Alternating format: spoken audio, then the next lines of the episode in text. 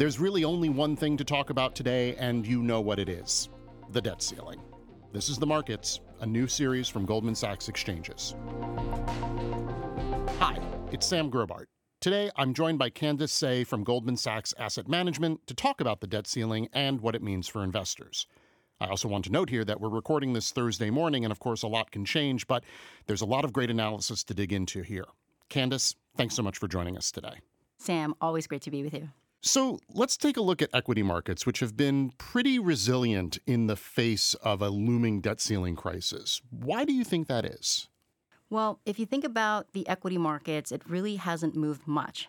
To put into context, in the last 6 consecutive weeks, the S&P 500 really hasn't moved more than 1% on a weekly basis.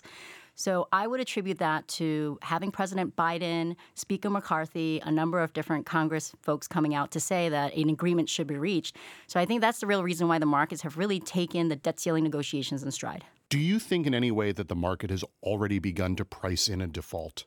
I think it really depends on where you're looking at. If you're looking at the treasury market, you're looking at yields, particularly yields that set to mature T bills on June 5th through June 15th. If you're looking at T bills that could be impacted by missed payments, then the yields already have reached 6%. But as we're alluding to the equity markets, I don't think default is being priced into the equity markets of late. But if you look at the last few days, Tuesday was the first negative day in the S&P 500 in the last 3 weeks. So perhaps the equity market is realizing there's only a handful of days that these negotiations can take place and lead to an agreement, and that's why they're actually reacting a little more so than they have. So, Candice, just to get into a doomsday scenario here, how would the market react to a missed debt payment? What's the likelihood? I'll take the second part of the question first. The default is not our base case from our perspective. I think we get to a short term agreement that takes us to the fiscal year end and that allows for some more time. And that's especially as we keep going day after day without an agreement. I think in the event that the US does miss a payment, it's highly likely that the market will have a negative reaction.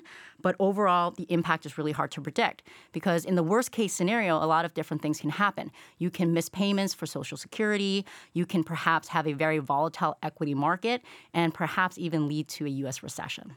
So that's not our base case, but wanted to share the possibilities. Gotcha. Now, moving to a slightly different topic, let's talk for a moment about the US dollar. What do you think are the potential implications on the dollar and its reserve currency status in the event of something like a default? I think the debt ceiling dilemma and the potential of default really rest on the political willingness to come to an agreement and less so on the credit worthiness of our U.S. debt.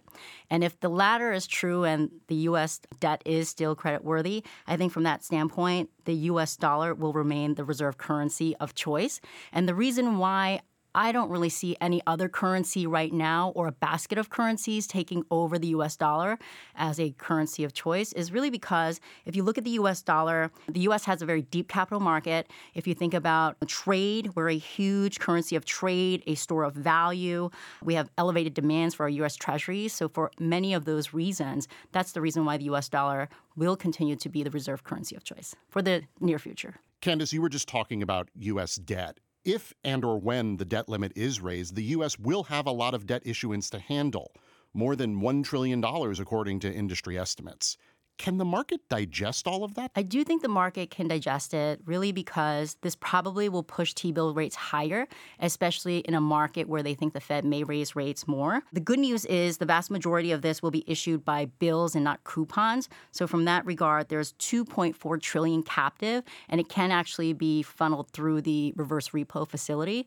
And for that reason, I think it should allow for other areas of the market to be unharmed. Let's take a step back for a moment here, Candice, and tell me where are you seeing investment flows going and what are the potential implications of those flows? Year to date, we've seen a lot of flows into the money market area to the tune of $37 billion in flows over the course of the last four weeks, bringing the total for the year to date number to 727 billion. Now, we've also seen flows come into fixed income. In the bond part of the market, it hasn't been quite as much, where the total has been about 20 billion year to date. From the equity side, it's actually been negative. So we've actually seen outflows to the tune of negative $7.4 billion over the course of the last four weeks. And that's including sectors that have done really well, including the tech sector. So, Candice, if you can put this into some greater context for us, how typical are these flows that you're describing right now? The flows that we're seeing predominantly move into money markets is an indication of risk aversion. So, typically, in times when investors are seeking a safe haven, that's where they tend to invest in, and that's what we're seeing right now. With all this uncertainty in markets, what do you think investors should be thinking about in regards to their portfolios right now? I think investors should be thinking about what will work for the next 10 years. I think the bottom line is that beta exposure that has worked in the past will probably not work going forward because in this next cycle, what we're seeing is higher rates, higher inflation. We're seeing more concerns over recession, more volatility. For the investor, I think it's really important for them to realize that it's no longer a beta driven market. Moving forward, it's more so focused on alpha, which is generating return above and beyond your benchmark. And the way to do that is to focus on security selection, focus on tax efficiency, going global, and also income generation. And you can think about all of these characteristics throughout your portfolio, whether you're thinking about equities, fixed income, or alternatives. Okay, so last question. What is one non debt ceiling data point that you think investors will be focusing on next week? I think there's so many economic data points coming out. The labor market data points are really important, but also personally, I'd like to take a look at what the market is pricing in terms of what they think the Fed will do. Because in May, it went from 0% hikes to now about 30%. So that's probably something else that I'd like to keep an eye out on. Candice, thanks so much. Thanks for having me.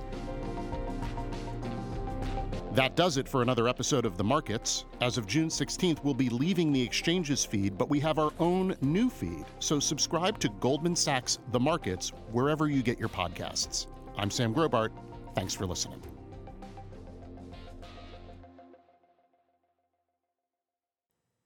The opinions and views expressed in this program are not necessarily the opinions of Goldman Sachs or its affiliates.